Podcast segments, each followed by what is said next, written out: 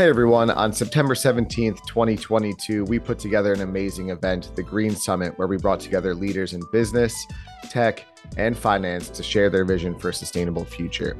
We have a special episode right now because this is one of those presentations from the Green Summit. If you're interested in attending another Green Summit, go to green-summit.org. Welcome to the Green Podcast. My name is Dylan Welch. I'm the CEO of green.org and Dylan Welch Media.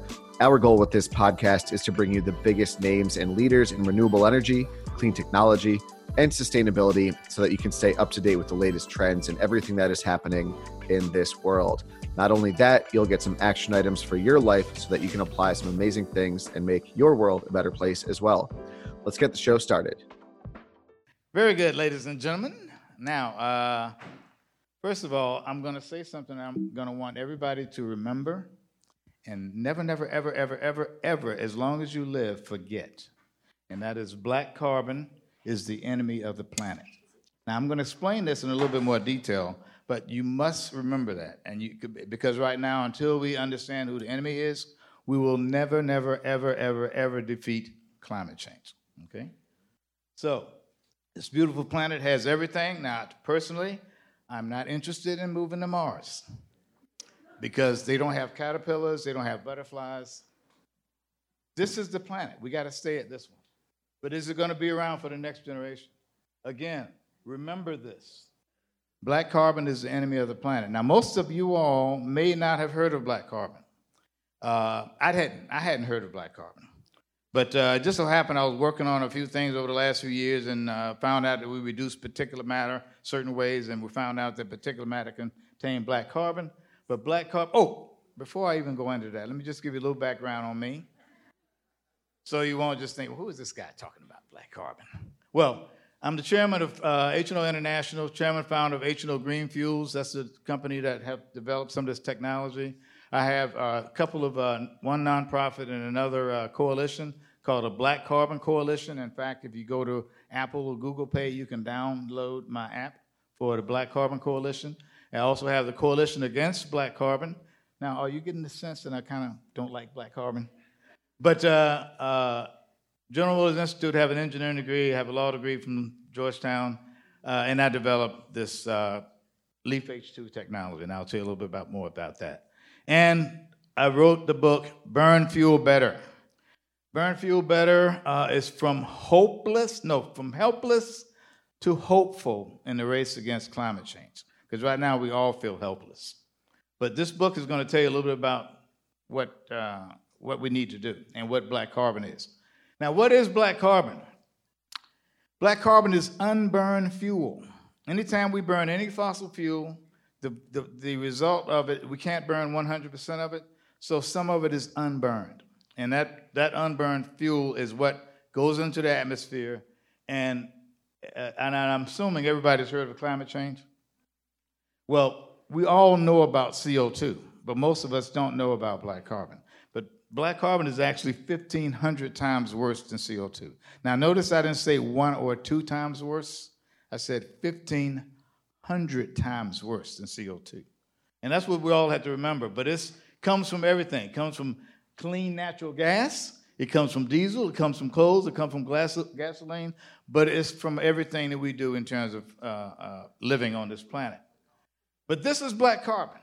Now, believe it or not, those are glaciers that are supposed to be snow white.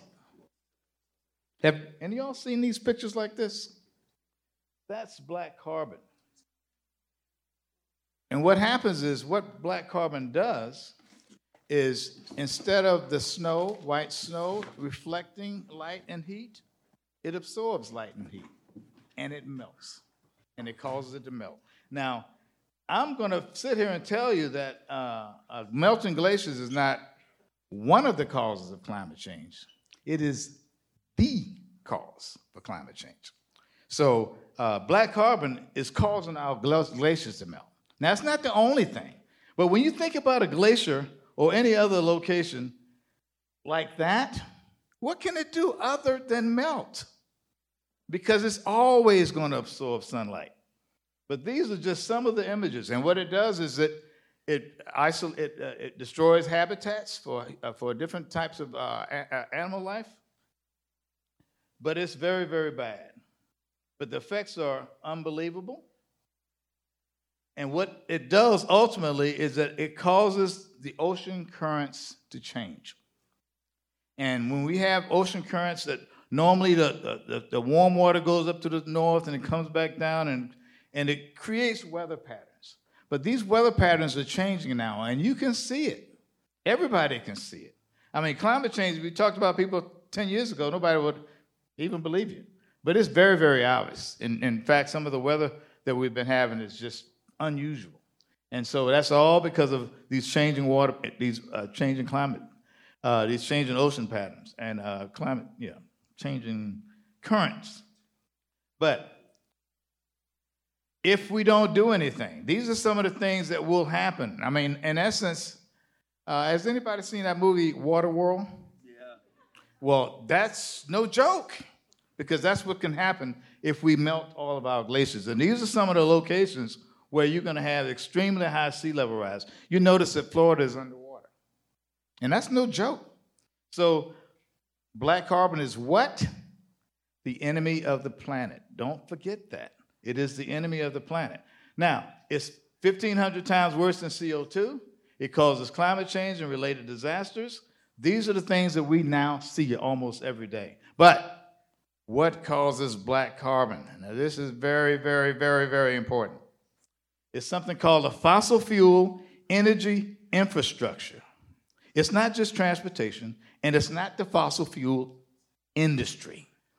So we all have a tendency, we want to blame the fossil fuel industry for everything. No, no, no, no, no. It's the infrastructure, but it's the infrastructure that we live in, that we need, that we use every day. It enables us to wear suits and ties and glasses.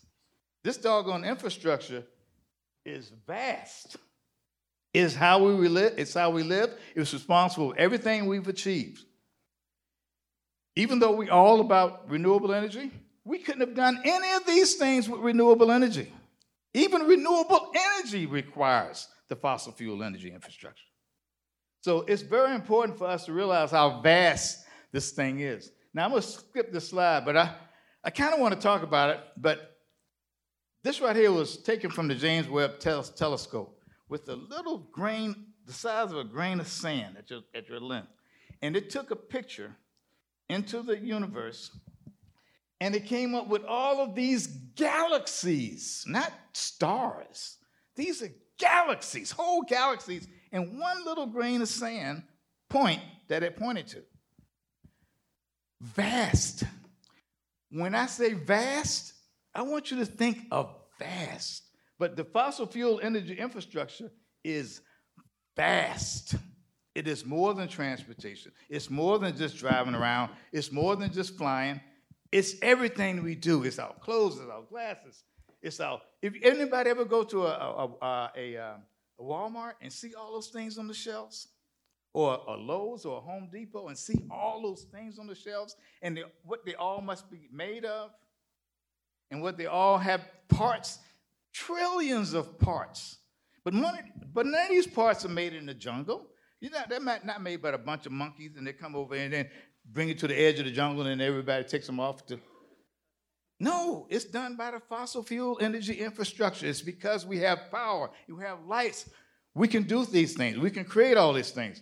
But it's everything that we do, it is vast and it's not going away anytime soon.